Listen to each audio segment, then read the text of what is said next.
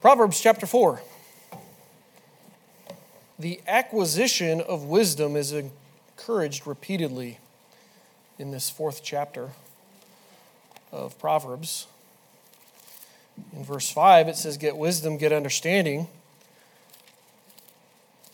In verse 7, it uh, says, Wisdom is the principal thing. And we are encouraged, admonished to get wisdom here in this chapter. Uh, Psalms, then Proverbs. I'm struggling up here this morning to find that. Goodness. Chapter 4 becomes before chapter 10. But we are admonished to get wisdom. And uh, but before we look, we're going to be in verses 10 through 19 this morning. But um, before we look at that, I want to ensure that we're on the same page when we're talking about wisdom, uh, the same type of wisdom uh, that I believe the Proverbs is referring to here. And so I have uh, some definitions from Webster's 1828, and this is what its first definition it says: the right use of it or exercise of knowledge, the choice of laudable ends and of the best means to accomplish them. This is wisdom in act, effect, or practice. If wisdom is to be considered as a faculty of the mind, it is the faculty of discerning or judging what is most just, proper, and useful. And if it is to be considered as an acquirement, it is the knowledge and use of what is best, most just, most proper, most conducive to prosperity or happiness. Wisdom, in this sense, or in the first sense, or practical wisdom, is nearly synonymous with discretion. It differs somewhat from prudence. In this respect, prudence is the exercise of sound judgment in avoiding evils. Wisdom is the exercise of sound judgment either in avoiding evils or attempting good. Prudence, then, is a species of which wisdom is the genus. A second definition he has in there it says, In Scripture, human learning, erudition, knowledge of arts and sciences. And he gives the example of Moses was learned in the wisdom of the Egyptians. You see that in Acts chapter 7. Uh, but there is also a wisdom of the world, which I, I think is, is what similar to uh, the wisdom of the Egyptians. But he says this of that the wisdom of this world, mere human erudition, or the carnal policy of men, their craft and artifices in promoting their temporal interest and we see this called fleshly wisdom in Scripture, 2 Corinthians chapter 1 and verse 12. But here's the definition I want us to have in our minds this morning as we look at the passage that we're going to uh, look at this morning. It says in Scripture theology, wisdom is true religion, godliness, piety, the knowledge and fear of God, and the sincere and uniform obedience to his commands.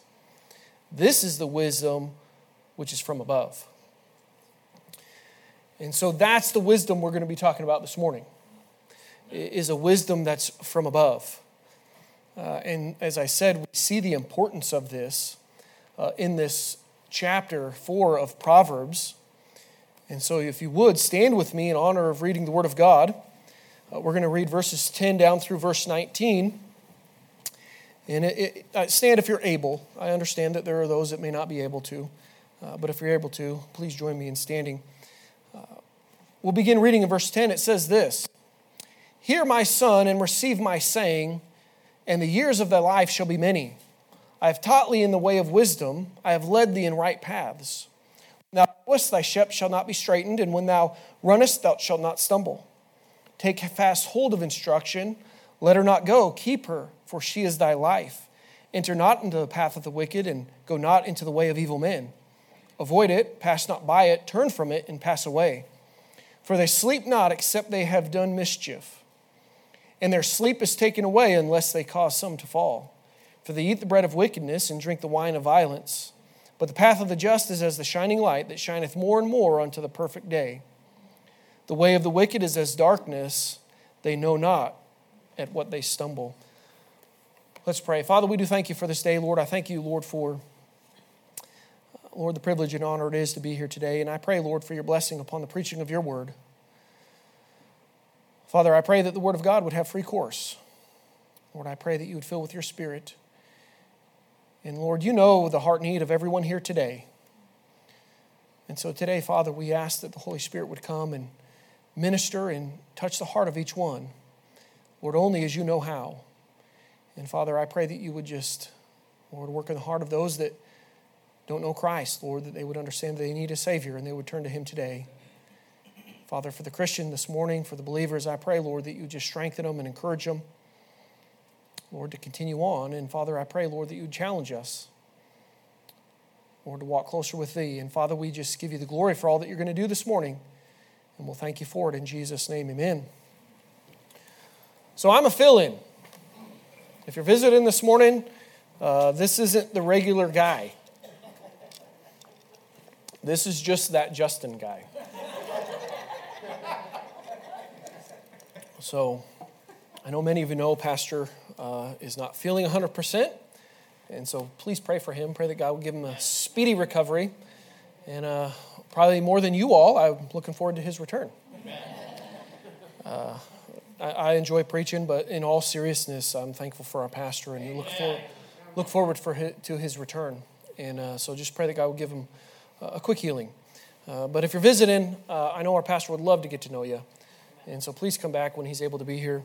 Uh, he'd love to meet you and, and, minister and be an encouragement to you if he could. Uh, so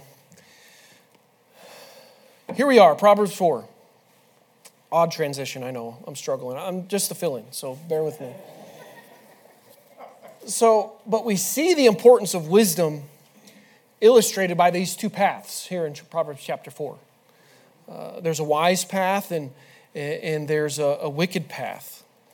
And so this morning, let's look at the way of wisdom. We'll kind of look at that for a moment. Proverbs 4:11 it says this, I have taught thee in the way of wisdom. And look what it says here, I have led thee in right paths.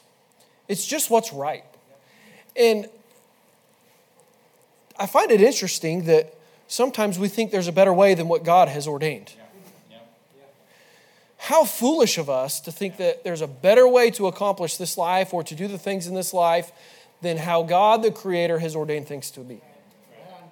Uh, and so these are the right ways, the right paths. Uh, it says, I have taught thee in the way of wisdom. And there's some consequences or some blessings uh, of this path.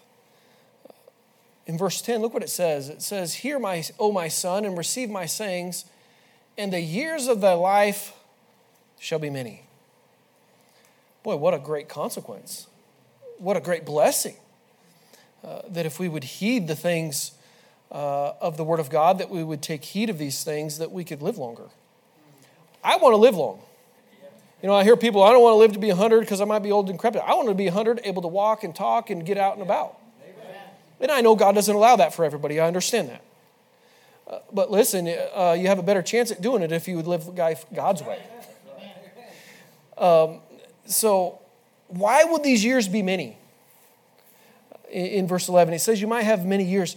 Uh, this has already been stated. Proverbs chapter 3 says this in verses 1 and 2 My son, forget not my law, but let thine heart keep my commandments, for length of days and long life and peace shall they add to thee. And like I said, God has ordained things to work a certain way, and if we would get in line with how God's designed things to be, we're going to live a prosperous and blessed life. The way of the transgressor is hard, the Word of God says.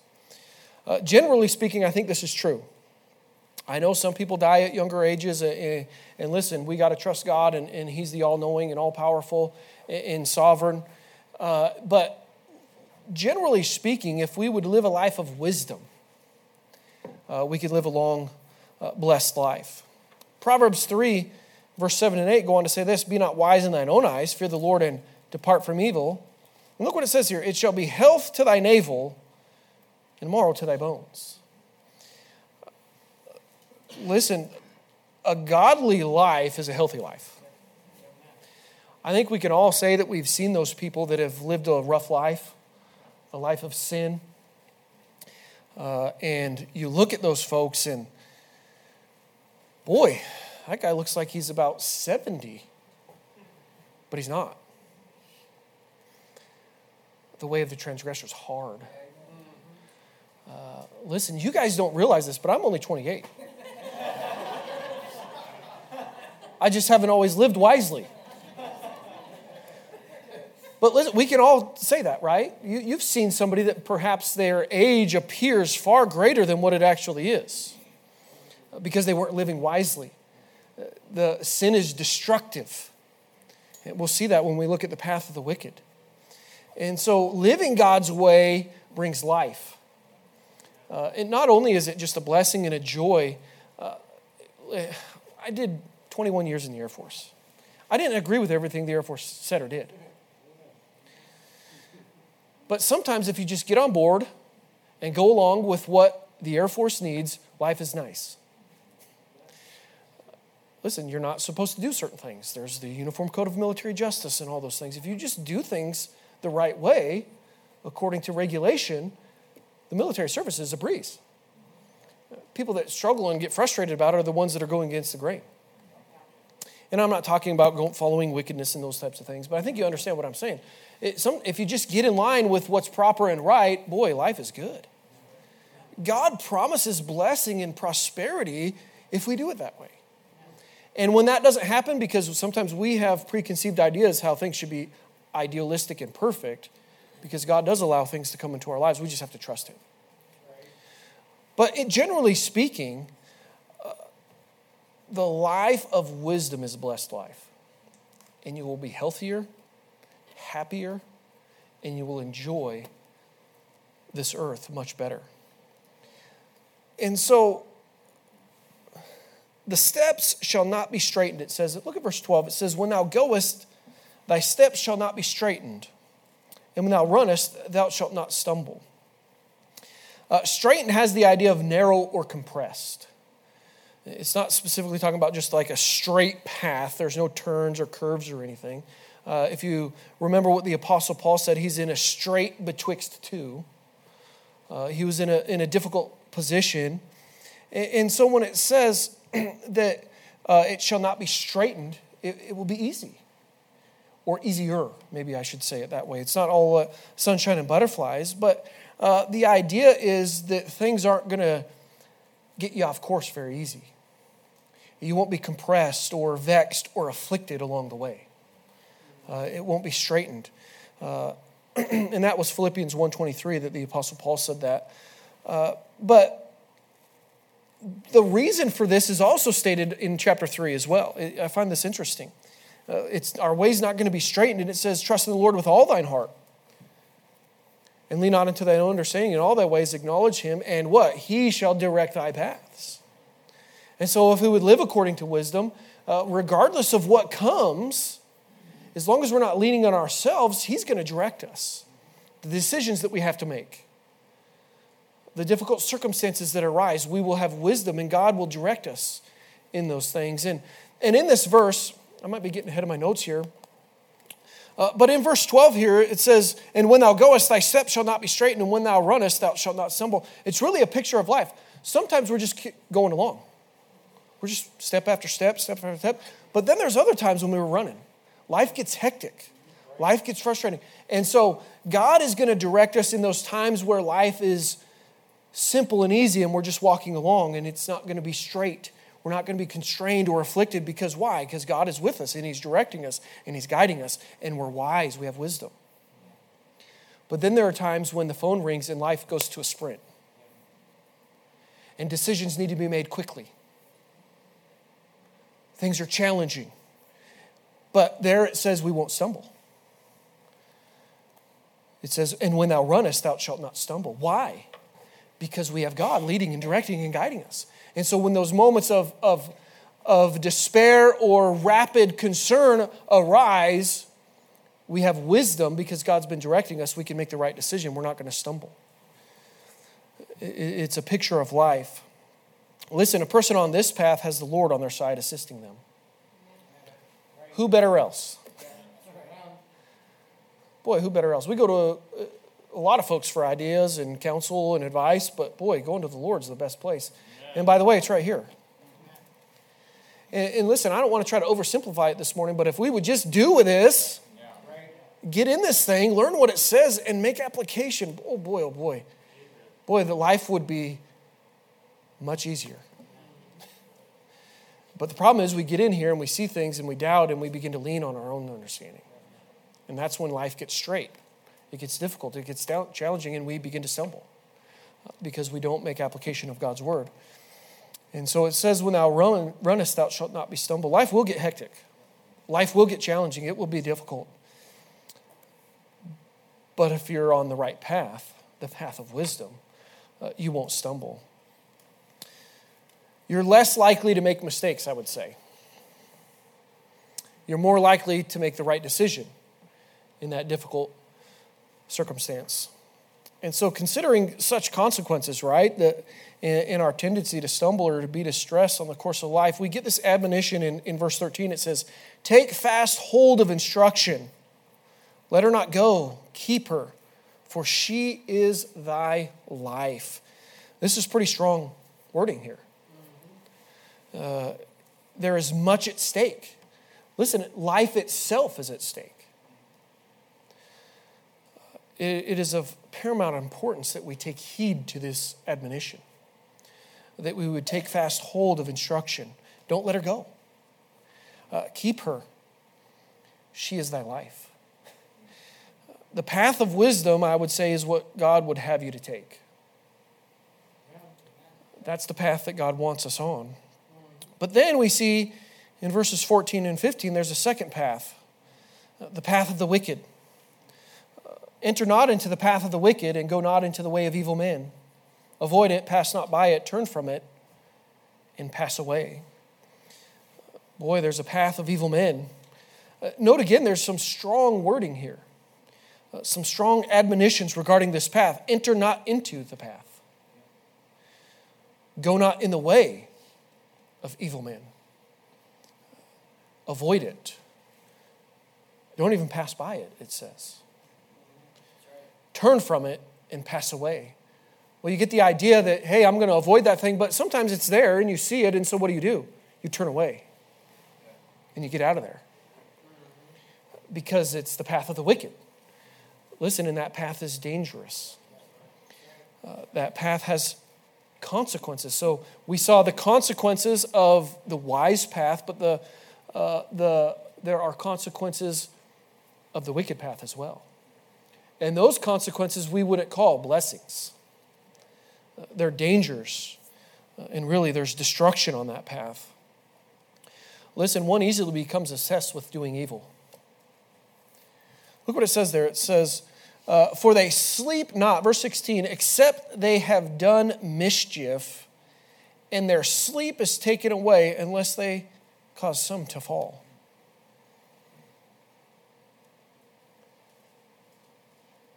That's a terrible thing. Losing sleep because you haven't negatively affected the life of somebody? That's hard to believe that there would be something like that. But listen, they say that sin will take you farther than you wanted to go. Nobody ever intends on doing that kind of stuff. But if you're not careful and you don't turn away and, and you avoid this path, uh, we can do that. And uh, sin is addictive, and it enslaves us. John 8 34, Jesus answered them, Verily, verily, I say unto you, whosoever committeth sin is the servant of sin. Sin dulls our senses, and uh, really it will begin requiring more and more to be satisfied for the flesh. It's, it's never satisfied, it's greedy, it wants more. It, it develops into a life of wickedness. Look at verse 17. For they eat the bread of wickedness and drink the wine of violence. Sin really is violent in every form. It damages our relationship with God, with others, in our homes, uh, and even ourselves we talked about how the aged person looks after they've lived a life of sin. Listen, it's destructive, but it becomes a lifestyle. John Exell said this of the bread of wickedness in that verse there in verse 17. This is, and I quote, it says, The bread of wickedness, especially moral wrong, is not bread which consists in wickedness, but bread which is obtained by wickedness. Just as the wine of violence is not the wine which produces violence, but the wine that is procured by violent deed. Their support, or their support, what they eat and drink is obtained by wickedness and injustice. And he closes with this quote by saying this they live by wrong. It's just a wicked life. But this path is a path of destruction. Matthew 7:13 enter ye in the strait gate and for wide is the gate and broad is the way that leadeth to destruction and many be there that go in thereat. And so this morning I, I submit to you that the path of the wicked is what God would have you to avoid. So we have these two paths, but just like every other generation before us, we must make a choice which path to be on. So today we're posed with a decision. Do we take the path of wisdom or the path of, wicked, path of wickedness? And so we have the path of light. It's verse 18 it says, But the path of the just is as the shining light that shineth more and more unto the perfect day. The wicked path leads to darkness, and we'll look at that here in a moment.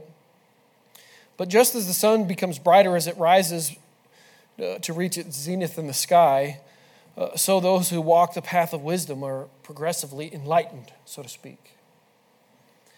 Uh, maybe progressive sanctification, some people would say. We, uh, hopefully, we're growing more like Christ. As we become more wise, we learn of, uh, of, of the scriptures and we make application of those things, and, and we're enlightened and we have more wisdom than when we were before. Uh, but then, verse 19, it says, The way of the wicked is as darkness. They know not at what they stumble. And I don't, I really don't have any time to digest all this, but I encourage you to go home and read Isaiah chapter 59 this afternoon while you're taking, before you take your nap or after you take your nap. Uh, but it'd be a blessing. It really mirrors a lot of what this Proverbs uh, chapter 4 says uh, about those two paths. And of course, we know it was God dealing with his people there, but, um, but the wicked path, they go through life stumbling again and again. And they don't even know what they're stumbling at. Uh, it's just darkness. Uh, in their ignorance, they know not why uh, they stumble. Ephesians 4 17 and 18. This I say, therefore, and testify in the Lord, that ye henceforth walk not as other Gentiles walk, in the vanity of their mind, having the understanding darkened, being alienated from the life of God through the ignorance that is in them, because of the blindness of their heart, it says at the latter part of verse 18 there. Thus, one path leads to brightness, and one to blinding darkness. Which of the two paths will you take in this life? To encourage us to make the right choice, let's look at this idea or this metaphor of the progressive brightness that we see here. Uh, it talks about the shining light. It, it, prog- ooh, excuse me. It describes a progressive brightness,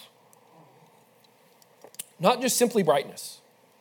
It's progressive, it's getting brighter and brighter uh, unto the perfect day, describing the light as it rises in the sky until it reaches its zenith.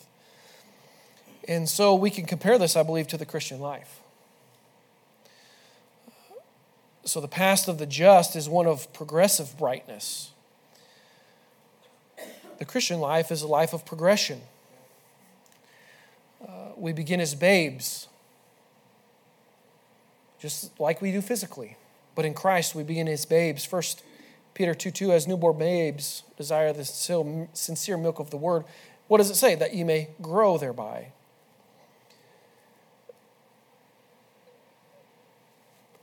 Chapter 2 and verse 1, it says, Wherefore laying aside all malice and all guile and hypocrisies and envies and all evil speakings.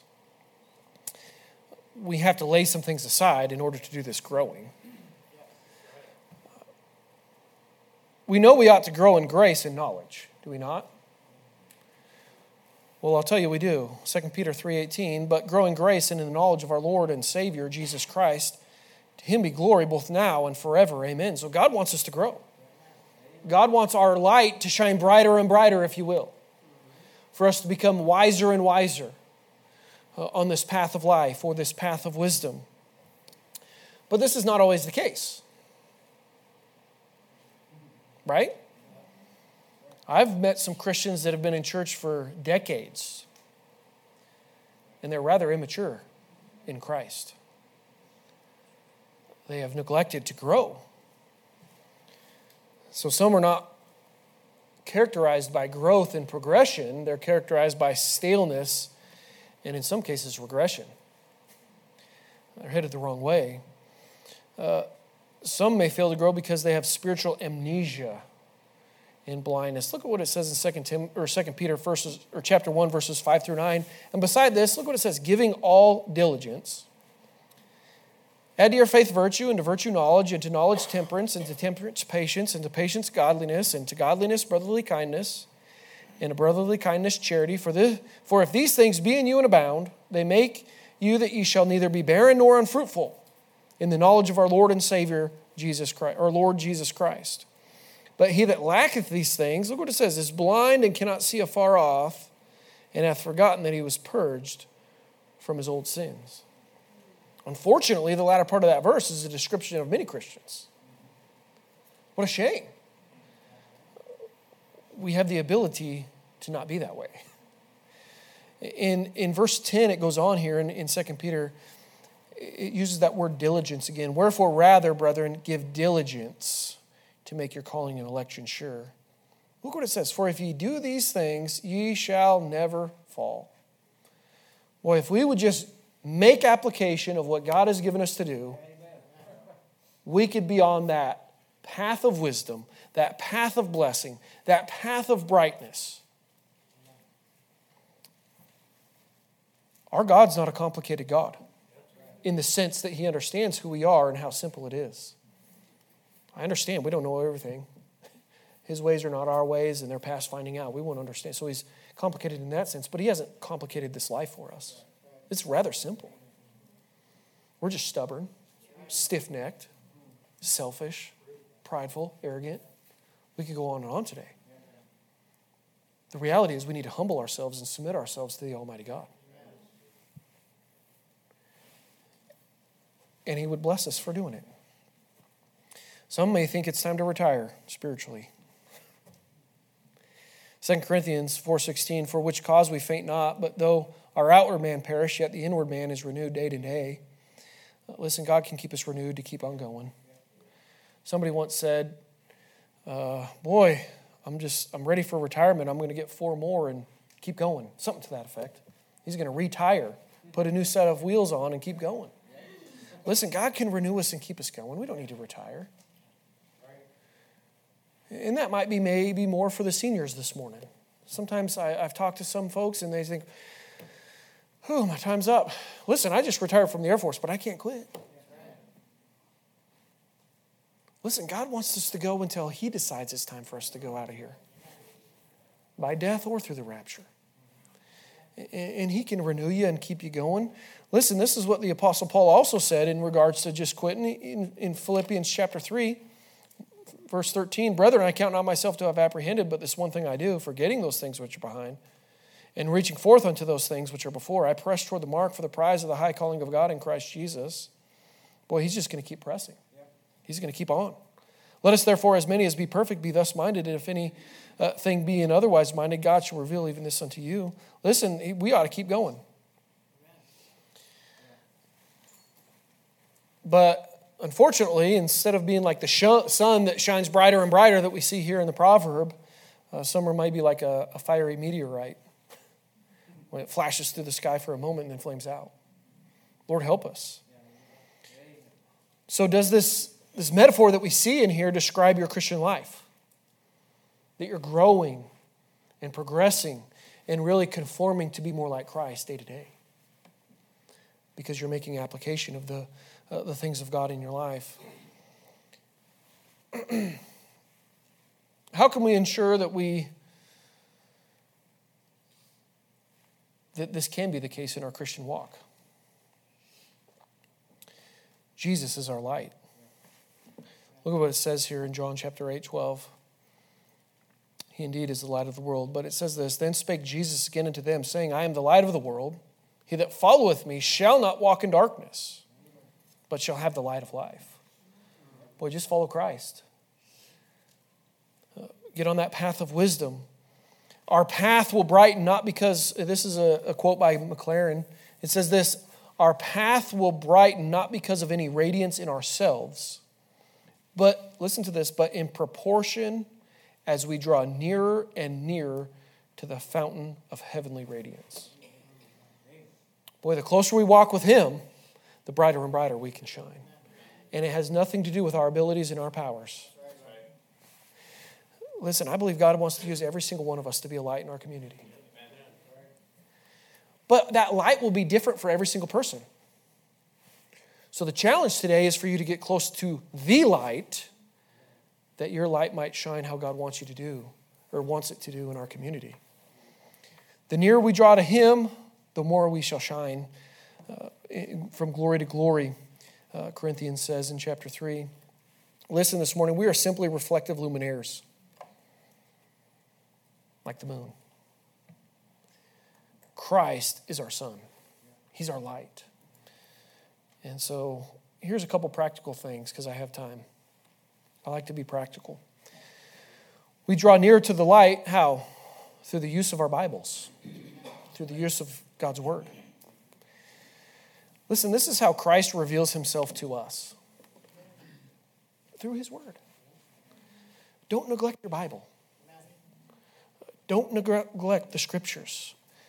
Uh, his Word enlightens us, it changes us to be more like him. Hebrews 4:12 for the word of God is quick and powerful and sharper than any two-edged sword, piercing even to the dividing asunder in soul and spirit and the joints and marrow, and is a discerner of the thoughts and intents of the heart. This thing's alive. And it will change you, it will make you brighter. Get in God's word. It's profitable, the scriptures tell us. But if you neglect it, you can't experience those benefits. Just like if you neglect wisdom, the path will begin to get strait. You'll begin to stumble when it's time to run. So don't neglect your Bible. And then look at this this morning through diligent practice of prayer.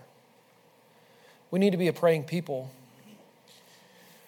And I, I must admit, as an as a immature Christian, I always was expecting, you know, to labor in hours of prayer. And that was being spiritual. And maybe I'm just not there yet because I have had real sincere, heartfelt moments of long prayer. But what I've come to find in my life is it's really just the praying without ceasing. Certainly, we ought to set time apart for prayer. I believe that. And I, and I do that. I try to do that. But what I've come to find out is if we just sincerely will go before the throne of grace and say, God, I can't do this. Lord, I need your help. He's there with comfort and peace and grace to help in that time of need. It doesn't have to be an hour and a half before you get to that point, is what I'm telling you. And so when I say diligent, practice of prayer. Be diligent in it. Set that time aside. Uh, do those things. But don't set an hour aside if you're only praying for three minutes right now. It will be overwhelming and discouraging. Take a few minutes and listen. Sometimes what happens is when you get in that sweet moment of prayer, that prayer session went far longer than you ever intended it to just because you were communing with your God. So when I say diligence in prayer, make it a point to do it, but don't necessarily set a standard for yourself. Just do it and allow that relationship to develop. Cindy and I have been really, I don't know, I'm, I'm excited about what God's doing in our marriage and our life right now. But we went to breakfast the other, yesterday, the other day, yes, yeah, yesterday, and we just had a good time of fellowship. We were talking about all kinds of stuff spiritual things, our kids, this, that, all these things. And the conversation was just going. That's how our prayer life ought to be with our God. So, yes, set time apart, but don't have some ultra super spiritual expectation of it. It's a relationship. Seeing then that we have a great high priest that has passed into the heaven, Jesus, the Son of God, let us hold fast our profession. For we have not a high priest which cannot be touched with the feelings of our infirmities, but was in all points tempted like as we are, yet without sin. Let us therefore come boldly unto the throne of grace that we may obtain grace, may obtain mercy and find grace to help in time of need. Listen, he's there. He wants to commune with you. He wants to pour out his mercy and, and have grace to help. But you need to make an effort to pray. It's always amazing to me how prayer ushers us into the throne room of God Almighty. God Almighty, the creator of the universe, through Christ we have access. And listen, it's through prayers how we draw near to God.